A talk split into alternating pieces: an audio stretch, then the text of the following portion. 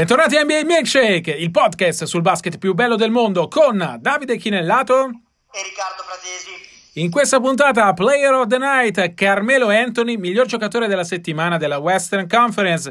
E poi Hot and Cold, le squadre calde e fredde della settimana, Milwaukee al miglior record, Golden State il peggiore. E poi una sorpresa, 3 point play, rispondiamo alle vostre domande. Questo è NBA Milkshake.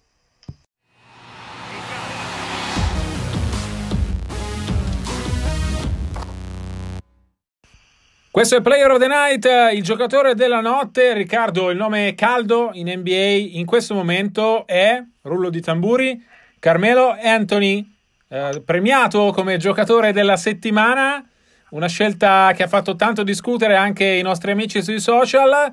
Innanzitutto dico che questi premi, quelli di giocatori della settimana, li sceglie direttamente eh, l'NBA per chi ha vinto Melo, perché ha aiutato Portland a vincere eh, tre partite viaggiando a 22.3 punti di media e solo Damian Lillard ha segnato più di lui 22,7 punti a partita, giocando 32,1 minuti e solo CJ McCollum che ne ha giocati 32.8 ha giocato più di lui.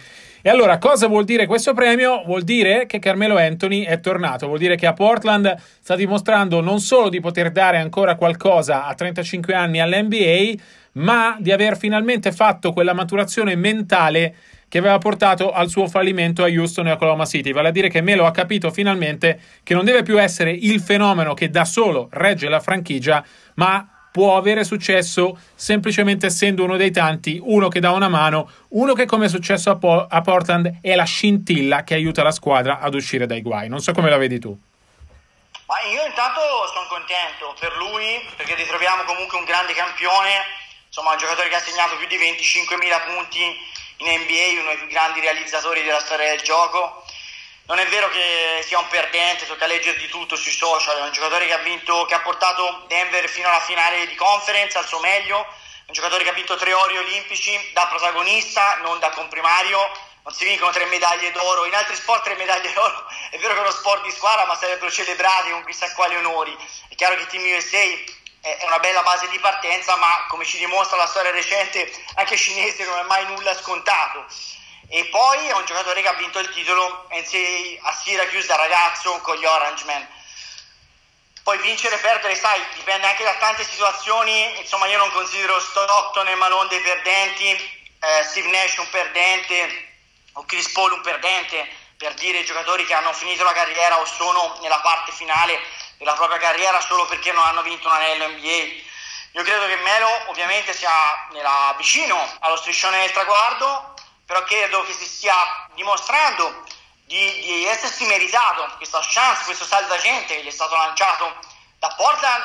Probabilmente anche questo anno di inattività gli, ha, gli è servito per fare un attimino come dire, un esame di coscienza per capire quello che non aveva fatto bene nelle due esperienze ai Thunder prima ehm, ai Thunder e ai Rockets e poi credo che fosse, già, ne avevamo già parlato, l'uomo giusto al posto giusto. Avevano bisogno Portland Trail Blazers di un giocatore di grande personalità che potesse essere il terzo incomodo, tra virgolette, dell'attacco per evitare che tutte le attenzioni difensive si focalizzassero su Dame Lillard e in seconda ipotesi su CJ McCollum.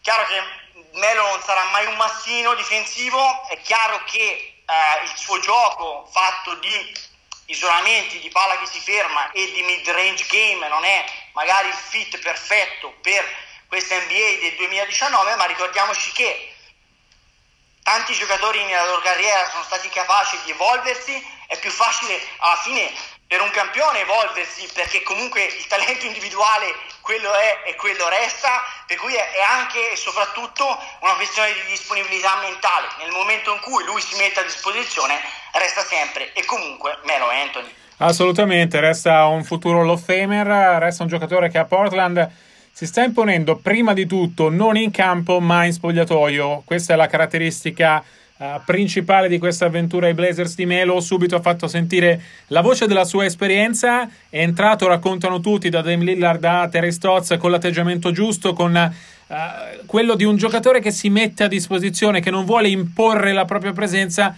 ma che si mette a disposizione dei compagni e dell'allenatore per cercare di fare la cosa giusta per la squadra. Portland ha attraversato il momento più difficile dell'era Damian Lillard, ne è uscita con queste tre vittorie, ovviamente battere due volte Chicago da solo non vuol dire che magicamente i Blazers sono tornati a poter ambire ai playoff o alla finale di conference fatta lo scorso anno, concentrandosi su Carmelo Anthony però salutiamo i tanti haters di Carmelo che si sono fatti vivi nelle ultime settimane che magicamente sono scomparsi. Carmelo ha dimostrato di essere ancora un giocatore, di poter dare ancora qualcosa, non sarà più il fenomeno che ha portato i Nuggets alle finali di conference o che è stato il volto dei Knicks per tanti anni di sicuro è un giocatore che in NBA merita di starci e che come dice lui non è al passo da Dio, non sta facendo un tour da Dio, ma vuole giocarsi questa seconda vita il più a lungo possibile.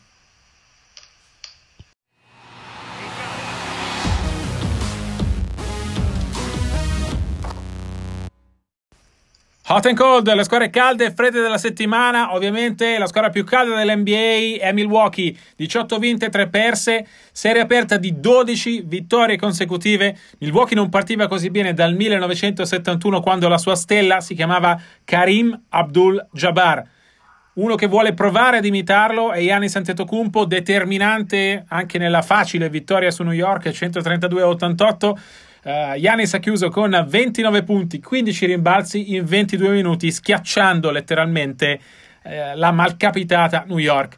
E allora, Riccardo, Milwaukee, che fosse la regina dell'Est, l'avevamo, uh, quantomeno in regular season, l'avevamo più o meno uh, previsto e pronosticato inizio stagione, che andasse così bene, però onestamente Uh, è, è, qualcosa che va oltre l'attesa, soprattutto questo filotto di 12 vittorie di fila che vuol dire continuità uh, e soprattutto fatto in gran parte senza Chris Middleton che è il secondo violino attorno a Yannis. Cosa ti convince di più dei Bucks di questa fase? Mi, convince, mi convincono due cose. Una, che c'è un sistema che funziona, che coach Baden-Holzer ha saputo creare una base che non dico che prescinda dagli interpreti perché ovviamente Antetokounmpo è l'alfa e l'omega di questa squadra, ma sicuramente per quanto riguarda il caso di supporto eh, permette una serie di ricambi eh, di partita in partita senza che lo spartito cambi e soprattutto che il risultato cambi e che la W comunque arrivi nel Wisconsin. E poi mi, su tutto devo dire che comunque la cosa che mi convince di più si chiama Yannis Antetokounmpo perché alla fine eh, era reduce da un mondiale deludente a livello personale e soprattutto a livello di squadra, invece come ogni anno eh, si ripresenta sul parquet NBA dopo l'estate con un qualcosa in più, che sia una mossa, una, un movimento tecnico in faretra che non aveva, che sia una continuità di rendimento che non aveva, che sia una capacità di leadership o di eh, co- comunicativa di, um, che non aveva nel recente passato. In ogni caso, non solo è sempre più l'uomo franchigia, ma veramente è in questo momento il Milwaukee Bucks come lo era stato dal punto di vista tecnico ovviamente in passato ma secondo me non lo era stato uh, a 360 gradi Adesso Giannis è veramente la franchigia per tutto quello eh, che rappresenta e tutto quello che fa, per il carisma che ha in campo, carisma che ha saputo crearsi e costruirsi, secondo me, di stagione in stagione e che non era scontato. Io ci andrei piano comunque parlando dei Bucks, non sono tra quelli, sono un pochino come San Tommaso, nel senso che come per Toronto finché non è arrivato Kawhi Leonard eh, Toronto per anni ha fatto benissimo in stagione regolare e poi finché non è arrivato quella scintilla, quell'uomo in più che è stato poi Kawhi, ai playoff gli, gli mancava qualcosa. Siccome poi l'Est ne parleremo nel dettaglio, magari rispondente ai nostri lettori, eh, quest'anno si sta rivelando anche più competitivo di quello che si potesse immaginare io credo che i Bucks entreranno ai playoff come i favoriti dell'Est, però poi da qui a dire che saranno in grado di battere le varie Philadelphia, Boston, Toronto, Miami, magari Indiana se la Dipo sarà rientrato in buone condizioni, ce ne corre un po' e, e insomma non dico che li aspetto al varco perché ho, cioè, mi farebbe comunque piacere arrivassero in fondo, però insomma qualcosina da dimostrare secondo me ce l'avranno a prescindere dal numero di vittorie in stagione regolare hai fatto bene a sottolinearlo Riccardo perché ovviamente i Bucks anche l'anno scorso chiusero addirittura col miglior record NBA e poi non riuscirono ad arrivare a quelle finals che Yannis tanto insegue. Un inciso veloce su Yannis quando leggete che nel 2021 sarà il più corteggiato che vuole lasciare Milwaukee, non credeteci perché Yanis in questo momento è Milwaukee e finché i Bucks resteranno così competitivi, il greco non ha nessuna intenzione di cambiare aria, questo me lo dicono fonti a lui vicinissime. L'altra faccia della...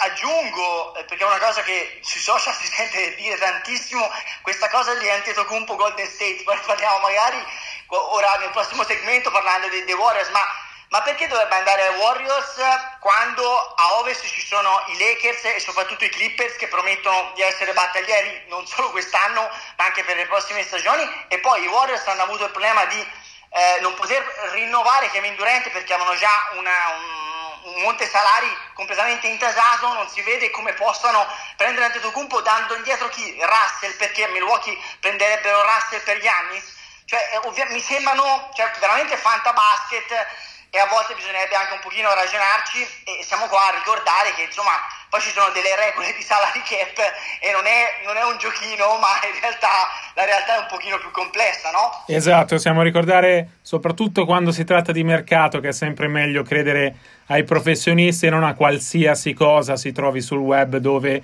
l'opinione di, tifo- di un tifoso molto spesso diventa un rumor che circola nei tam tam, soprattutto uh, fuori dai uh, circuiti professionistici.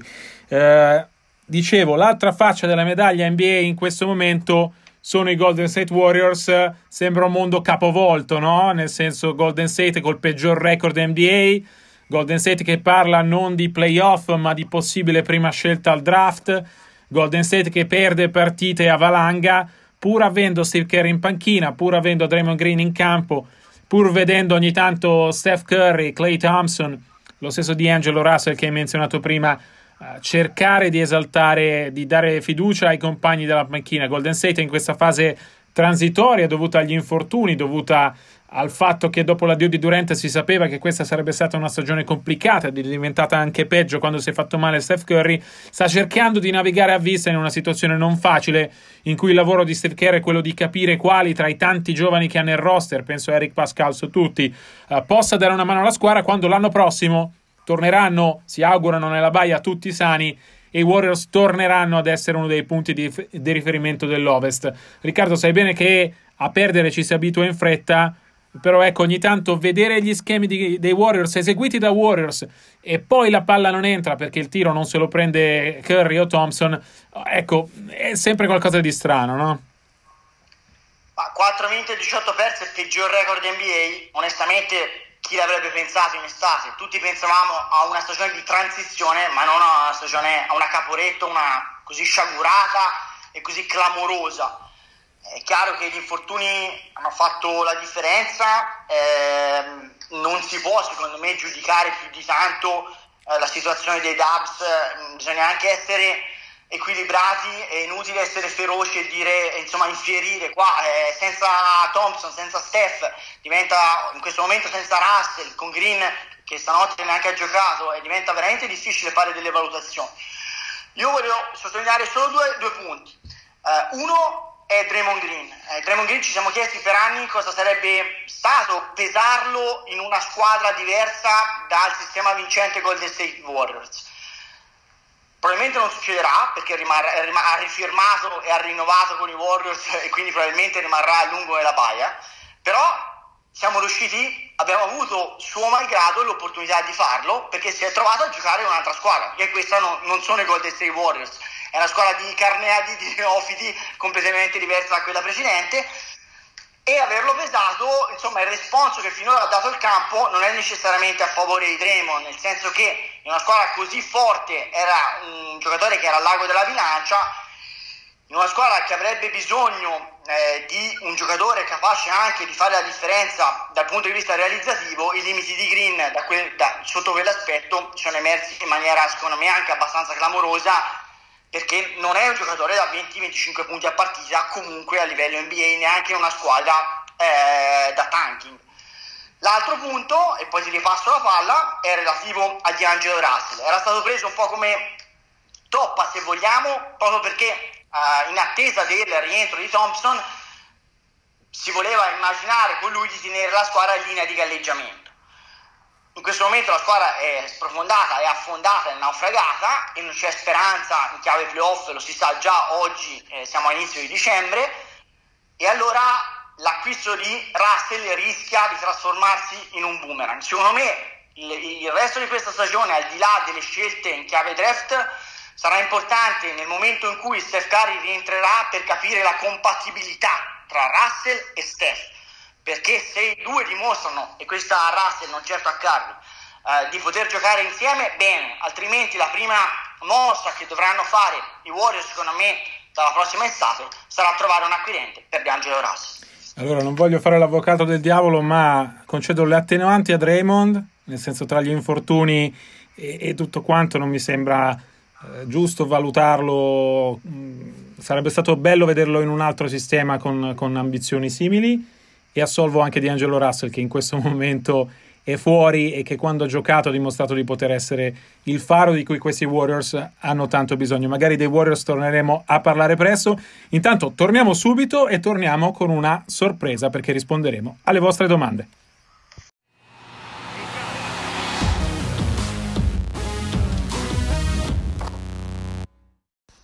E ora una novità di questa puntata, 3 Point Play, rispondiamo alle vostre curiosità che abbiamo raccolto sui social.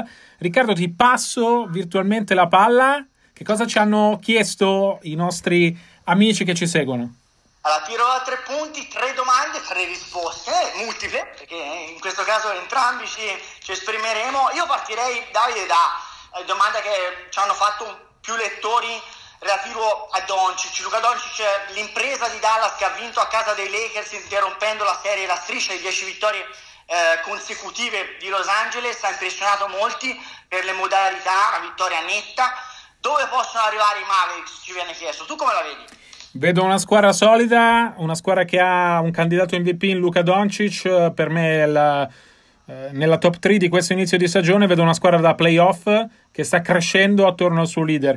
Eh, non, non, sono d'accordo con Daryl Morey che ha parlato della miglior squadra a ovest. Rispondendo ad un tweet, mi sembra un po' esagerato. Quel titolo lo lascio alle due di Los Angeles. I Mavs, però, in questo momento hanno, a mio parere, addirittura una chance di rigiocarsi il quarto posto. Mi sembra eh, un obiettivo che comunque è difficile. Vedo, comu- vedo, Dallas tra la quinta e la sesta posizione eh, alla fine. Di certo stanno andando ben oltre le attese con Luca che può crescere ancora tanto e con Porzingis che è ancora in rodaggio e non ha a mio parere ancora raggiunto nemmeno il 70% del suo potenziale. Sì, io guarda, secondo me è comunque già un grande traguardo che sia una squadra da playoff, perché insomma prima della stagione era quando si pensava che i Warriors e gli Spurs fossero ben diversi da quelli che si stanno vedendo e non certo ammirando, e non era, non era scontato, anzi era molto difficile immaginarlo. I Pelicans e i Kings tra le squadre giovani riscuotevano forse più entusiasmi e più consensi.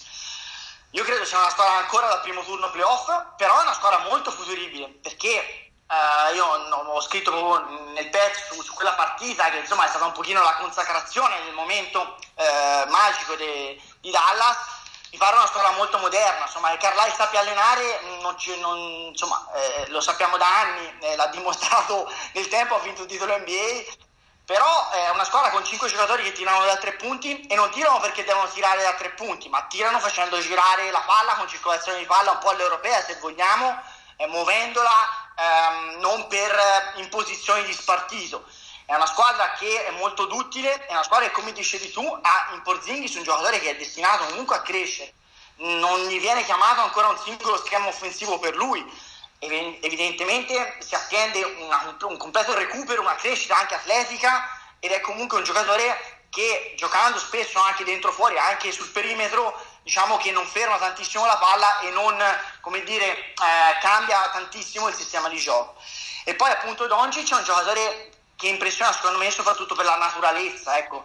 Questo non avere per forza gli effetti speciali che contraddistinguono tante altre stelle NBA, ma un giocatore che eh, fa spesso la scelta più semplice, che è quella più giusta nella pallacanestro, eh, mettendo in ritmo un po' tutti e quando c'è da forzare la mano lo fa ma senza sporcare il foglio, senza che eh, diciamo, si debba passare da lui volenti o nolenti, lo fa quando entra in ritmo, quando mh, i tiri entrano e allora continua a prenderli e fa la differenza. Cos'altro ci chiedono i nostri amici?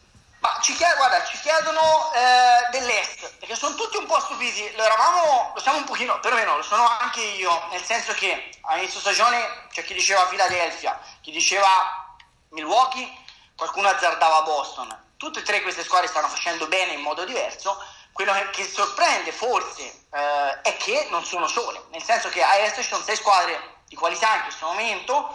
Eh, Miami ci hanno chiesto tanti di parlarne, è forse la rivelazione in assoluto di questa stagione NBA, di questo inizio di stagione NBA.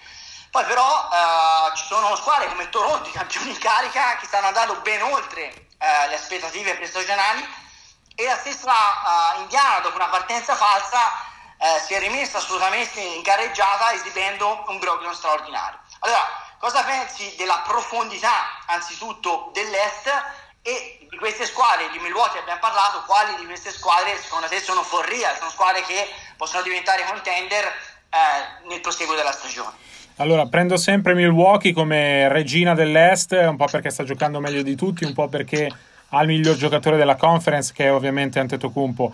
Eh, di chi sta dietro mi sorprende ovviamente Toronto, meritatissimo il premio di coach del mese a Nick Nurse perché è un capolavoro prima di tutto di testa e di panchina Uh, Siakam e Van Vliet in questo momento sono la miglior coppia dell'Eastern Conference con un discreto margine sulla seconda coppia che ovviamente è Embiid e Simmons uh, stanno entrambi giocando ben oltre le proprie potenzialità e stanno trascinando una squadra completa, compatta che è riuscita a superare l'infortunio pesante di Lori e quello altrettanto pesante di Sergi Baca che è appena tornato. Mi piace Miami io però Toronto chi ci segue eh, se lo ricorderà, l'avevo data fuori dai playoff senza Kawhi, è assolutamente una sorpresa, ma è anche bello vederli giocare così perché dimostrano che il basket è uno sport di squadra eh, dove lo spirito de- di gruppo fa davvero tanto la differenza e credere in se stessi fa la differenza. Non torno indietro dalle affermazioni dell'anno scorso che Kawhi ha vinto il titolo da solo, ma vincere quel titolo ovviamente ha dato a tantissimi giocatori, Siakam e Van Vliet in testa,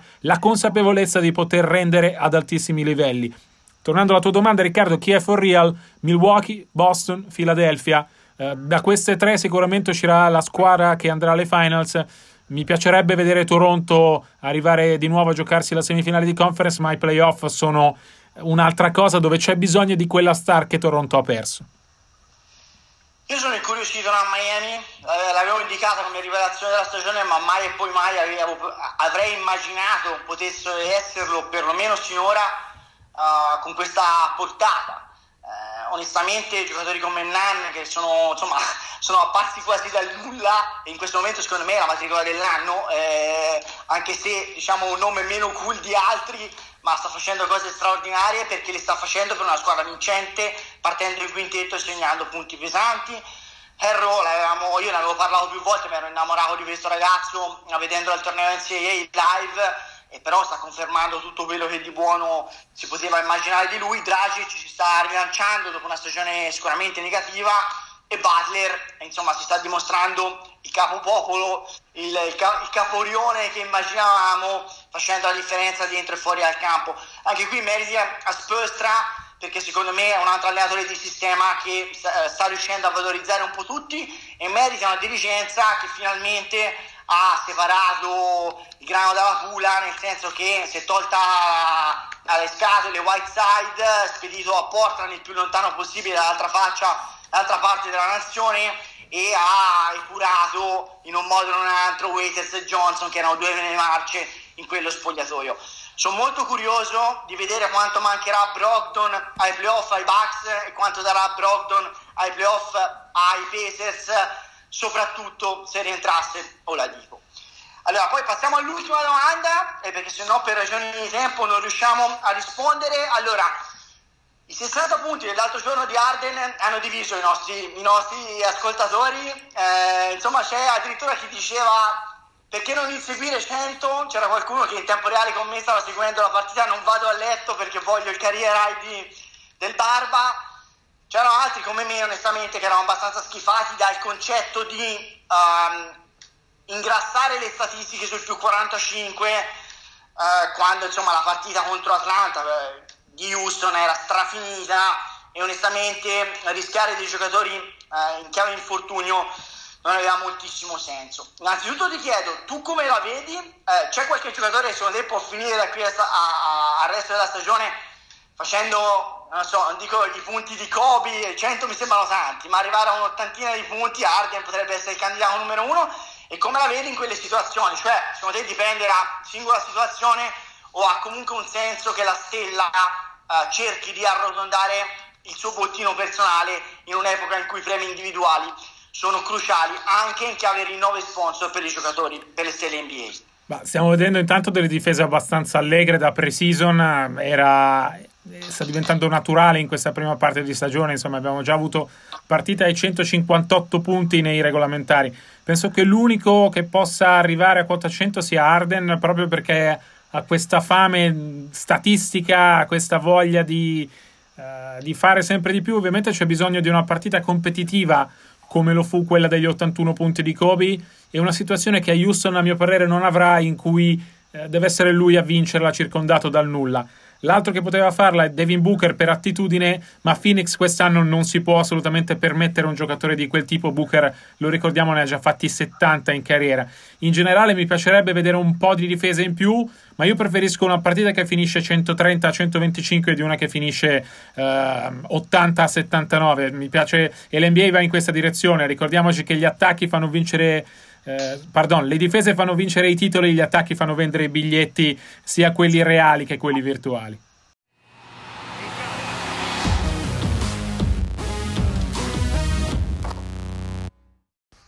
Si chiude qui la puntata numero 8 di NBA Milkshake. Noi vi ricordiamo che le musiche di questa puntata sono di Coclea, che per tutte le informazioni 24-7 potete seguirci sui nostri social at, eh, di Chinellato at rpraz75 noi vi diamo appuntamento a martedì prossimo come ogni martedì NBA Milkshake.